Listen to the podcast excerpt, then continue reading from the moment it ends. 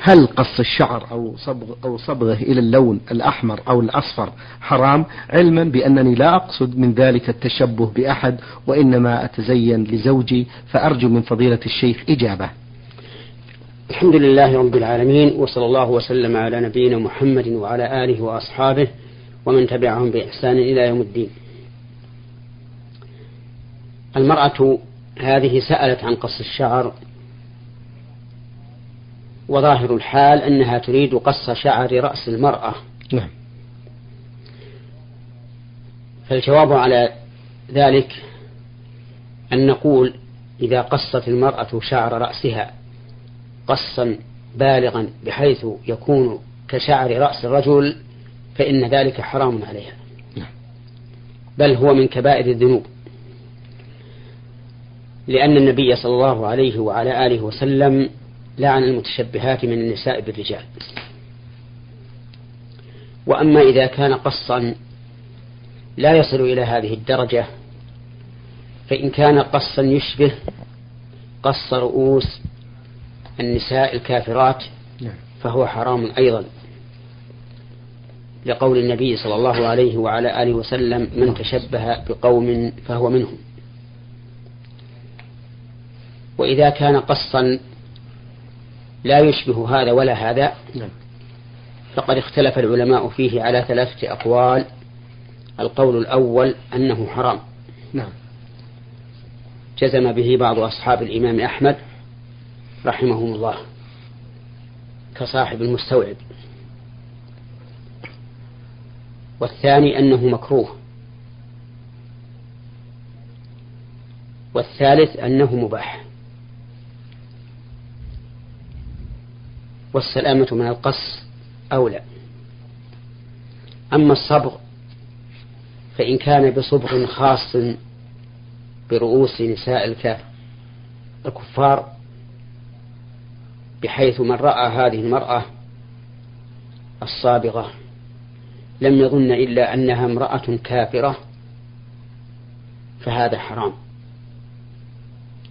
لأن النبي صلى الله عليه وعلى آله وسلم قال من تشبه بقوم فهو منهم. وإن كان صبغا لا يختص بنساء الكفار فإن كان بالأسود فالظاهر أنه حرام إلا أن يكون لتغيير الشيب فهو حرام بلا شك. لأن النبي صلى الله عليه وعلى آله وسلم قال غيروا هذا الشيب وجنبوه السواد.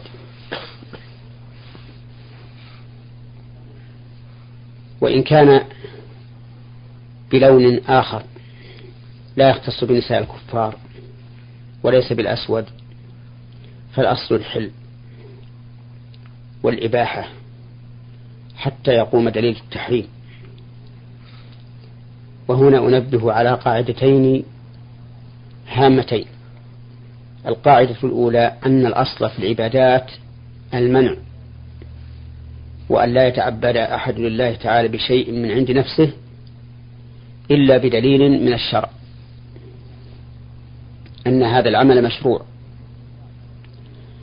والقاعدة الثانية أن الأصل فيما عدا العبادات الحل والإباحة فليس لأحد أن يحرم شيئا من عند نفسه إلا أن يقوم دليل التحريم. وهاتان القاعدتان تنفعانك في كثير من المسائل التي يقع فيها الاشتباه. نعم. جزاكم الله خيرا. السائلة تقول فضيلة الشيخ هل نتف شعر الوجه دون الحاجبين حرام؟ نعم. حرام. فإن نتف شعر الوجه من النمص الذي لعن النبي صلى الله عليه وعلى آله وسلم فاعله. فهو من كبائر الذنوب.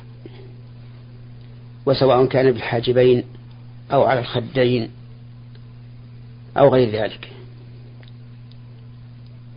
نعم. ظهرت مؤخرا أدوية تجعل المرأة السمراء بيضاء. فهل تعاطيها أو تعاطي مثل هذه الأدوية حرام من باب تغيير الخلق أو الخلقة؟ نعم هو حرام. ما دام يغير لون الجلد تغييرا مستقرا فإنه يشبه الوشم. نعم. وقد لعن النبي صلى الله عليه وسلم الواشمة والمستوشمة. أما إذا كان لإزالة عيب كما لو كان في الجلد شامة سوداء مشوهة. فاستعمل الإنسان, الإنسان ما يزيلها فإن هذا لا بأس به. ولهذا يجب أن نعلم الفرق بين ما اتخذ للزينة والتجميل وما اتخذ لإزالة العيب. فإن النبي صلى الله عليه وعلى آله وسلم أذن للصحابي الذي قطع أنفه أن يغي أن يركب عليه أنفا من ذهب لإزالة عيب لإزالة العيب الحاصل بقطع الأنف ولعن الواشرة والمستوشرة وهي التي تبرد أسنانها بالمبرد لتكون متفلجة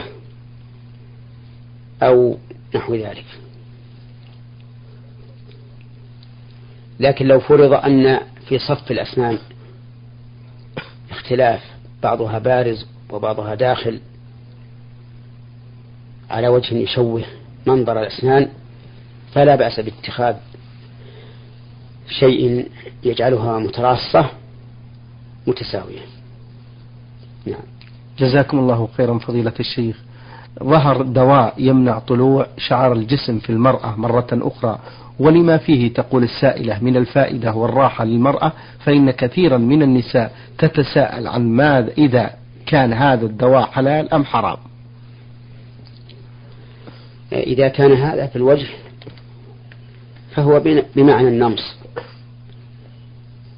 وقد ذكرنا حكمه. وإذا كان هذا على شعر آخر كشعر الذراعين والساقين. فإن الأولى بلا شك ألا يستعمل هذا لأن الله عز وجل خلق هذا الشعر ولا شك أن في خلقه حكمة. اللهم إلا أن يكون شعرا كثيرا مشوها فلا بأس بتخفيفه أو إزالته. وبهذه المناسبة نقول إن الشعور تنقسم إلى ثلاثة أقسام. قسم نهى الشرع عن إزالته وهو شعر اللحية لحية الرجل.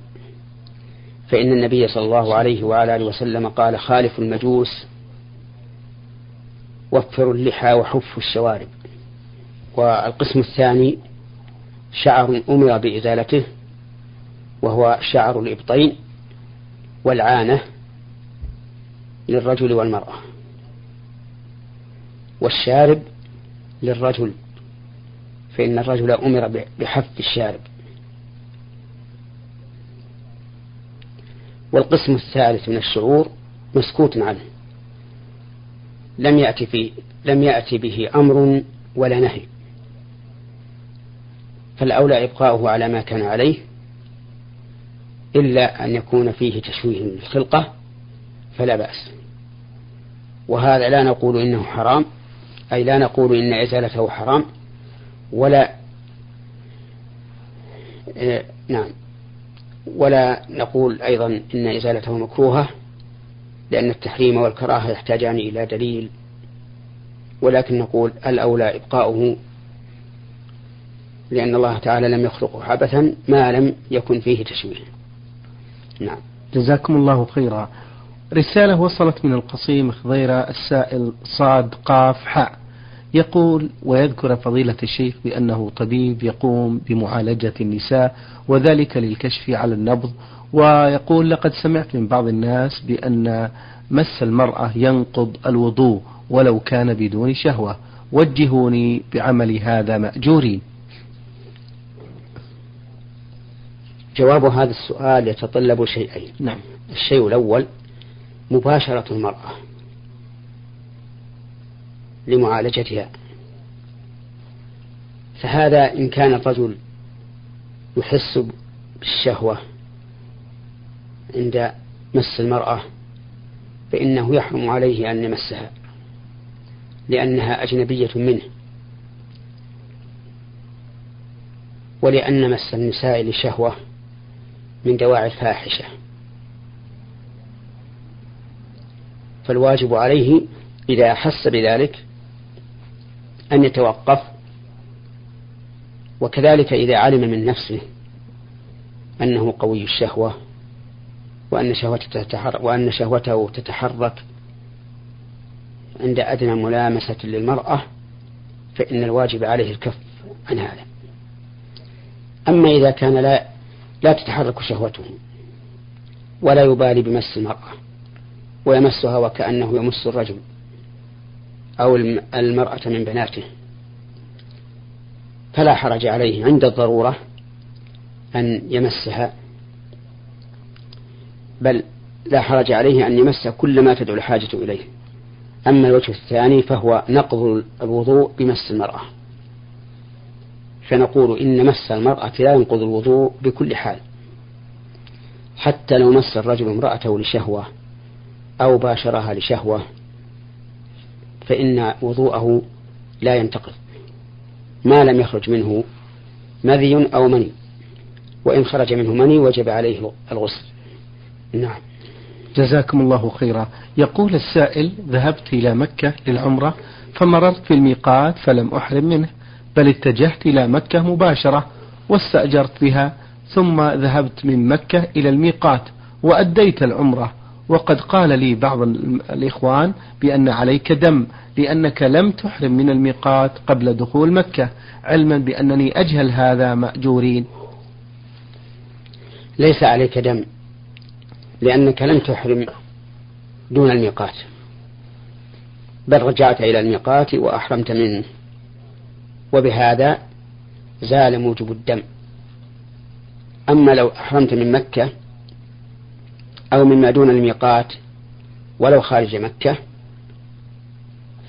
فإن عليك دما تذبحه في مكة وتوزعه على الفقراء. لكن ما دمت رجعت إلى مكة وأنت محل. ثم أح... نعم لكن ما دمت رجعت إلى الميقات وأنت محل. ثم أحرمت من الميقات فلا شيء عليك. نعم. فضيلة الشيخ محمد بعض الناس قالوا له إن عليك دم. هل من توجيه لأولئك الذين يفتون دون علم؟ نعم. هناك توجيه واجب. أن نوجه إخواننا الذين يتسرعون في الفتوى ونقول لهم إن الأمر خطير لأن المفتي يعبر عن شريعة الله.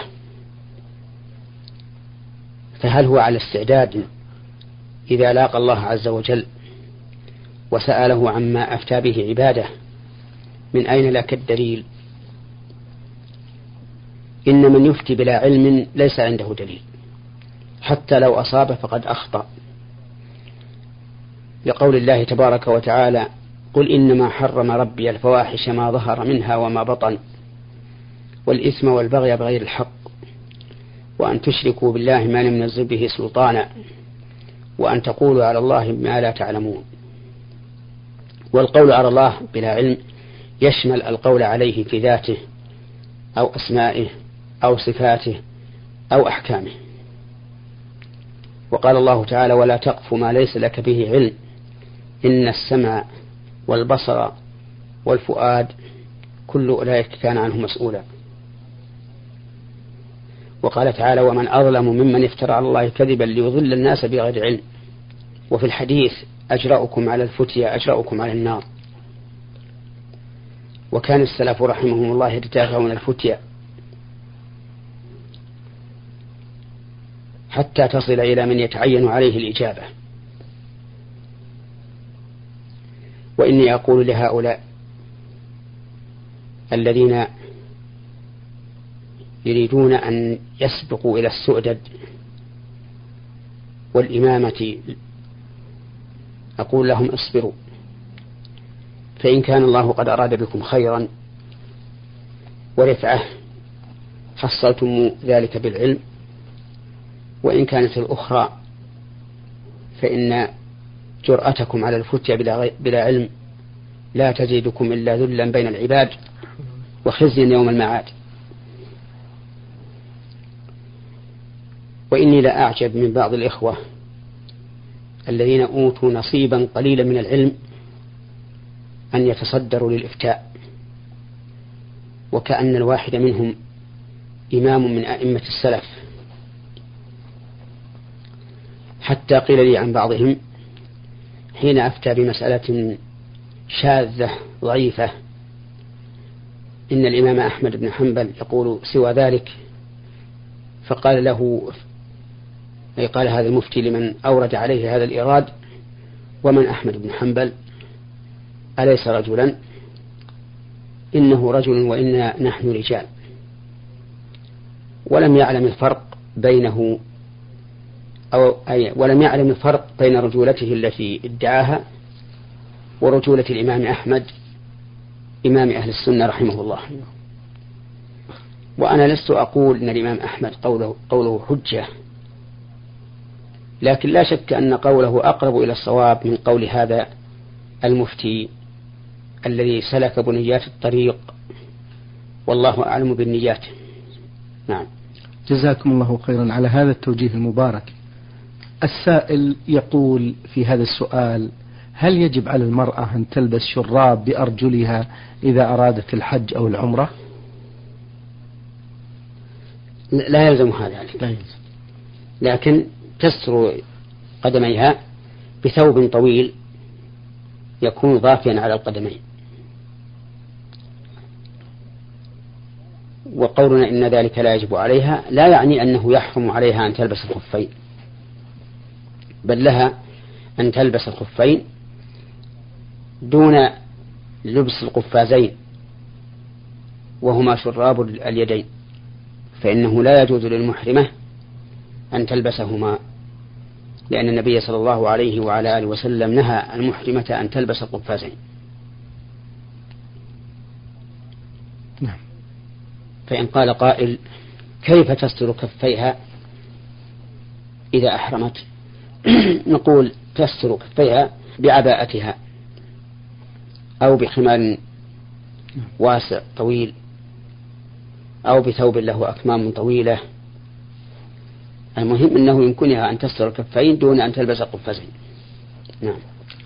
بارك الله فيكم. سؤال أخير في رسالة السائل صاد قاف حاء يقول هل يجوز نتف الشيب الموجود بالرأس أو اللحية بالنسبة للرجل؟ نتف الشيب من اللحية من النمص. لأن النمص نتف شعر الوجه والنمص ملعون فاعله. فهو من كبائر الذنوب. وأما نتف شعر الشيب من الرأس فإننا نقول إذا كان النبي صلى الله عليه وعلى آله وسلم نهى عن صبغه بالسواد الذي فيه إخفاء الشيب فإن نتفه أشد من صبغه بالسواد. وعلى هذا فلا فلا ينتفه. ونقول لهذا الذي نتف الشعرة أو الشعرتين من الشيب في رأسه نقول إنه إذا بدأ الشيب في الرأس فسوف يعمه. نعم. فهل كلما ابيضت شعرة من رأسه ينتفها؟ نعم. إن فعل ذلك فإنه لن لن يبقي على رأسه شعرا نعم. جزاكم الله خيرا. من ليبيا السائل سليمان جمال الدين. يقول هل يجوز قراءة سورة الفاتحة في الدعاء أو آخر الدعاء؟ وهل ذلك من البدع أم لا؟ جزاكم الله خيرا. إن قراءة الفاتحة بين يدي الدعاء أو في خاتمة الدعاء من البدع. نعم. لأنه لم يرد عن النبي صلى الله عليه وعلى آله وسلم أنه كان يفتتح دعاءه بالفاتحة أو يختم دعاءه بالفاتحة. وكل أمر تعبدي لم يرد عن النبي صلى الله عليه وعلى آله وسلم فإن إحداثه بدعة. نعم ثبت عن النبي صلى الله عليه وعلى آله وسلم أن الفاتحة رقية. نعم. أي يقرأ بها على المرضى يستشفى بها. وهذا شيء واقع مجرب فإن قراءة الفاتحة على المريض من أقرب العلاج للشفاء. نعم. جزاكم الله خيرا. السائل محمد أحمد مصري ومقيم بالرياض يقول إذا تطهر الرجل ثم لبس الجوارب ثم أحدث ثم توضأ مرة أخرى ومسح على الجوارب ثم خلع الجورب, الجورب ولبسه مرة أخرى فهل يصلي بذلك الوضوء؟ أي الثاني؟ وكذلك هل يمسح على الجورب إذا أراد الطهارة لصلاة أخرى؟ إذا لبس الإنسان الجورب ثم أحدث ومسحه تمت طهارته نعم. فإذا خلعه بعد المسح فهو باق على طهارته يصلي ما شاء حتى ينتقض وضوءه فإذا انتقض وضوءه فإنه لا يحل له أن يلبس الجورب مرة ثانية إلا بعد الوضوء وضوءا كاملا يغسل فيه القدمين. وأعطي السائل والمستمع طيب. قاعدة مفيدة وهي أنه متى خلع ما مسحه من جورب أو خف فإنه لن يعيده مرة أخرى إلا بعد أن يتوضأ وضوءا كاملا يغسل فيه القدمين. وعلى هذا نقول إذا خلع الجورب الذي مسحه أو الخف الذي مسحه وهو على طهارة نعم. فإنه يبقى على طهارته ولا تبطل الطهارة بهذا الخلع لكن يبطل المسح بمعنى أنه لا يمكن أن يعيده فيمسح عليه إلا بعد أن يتوضأ وضوءا كاملا يغسل فيه القدمين. نعم. بارك الله فيكم. يقول السائل ما هو التفسير للآية الكريمة والذين آمنوا واتبعتهم ذريتهم بإيمان ألحقنا بهم ألحقنا بهم ذريتهم وما ألتناهم من عملهم من شيء.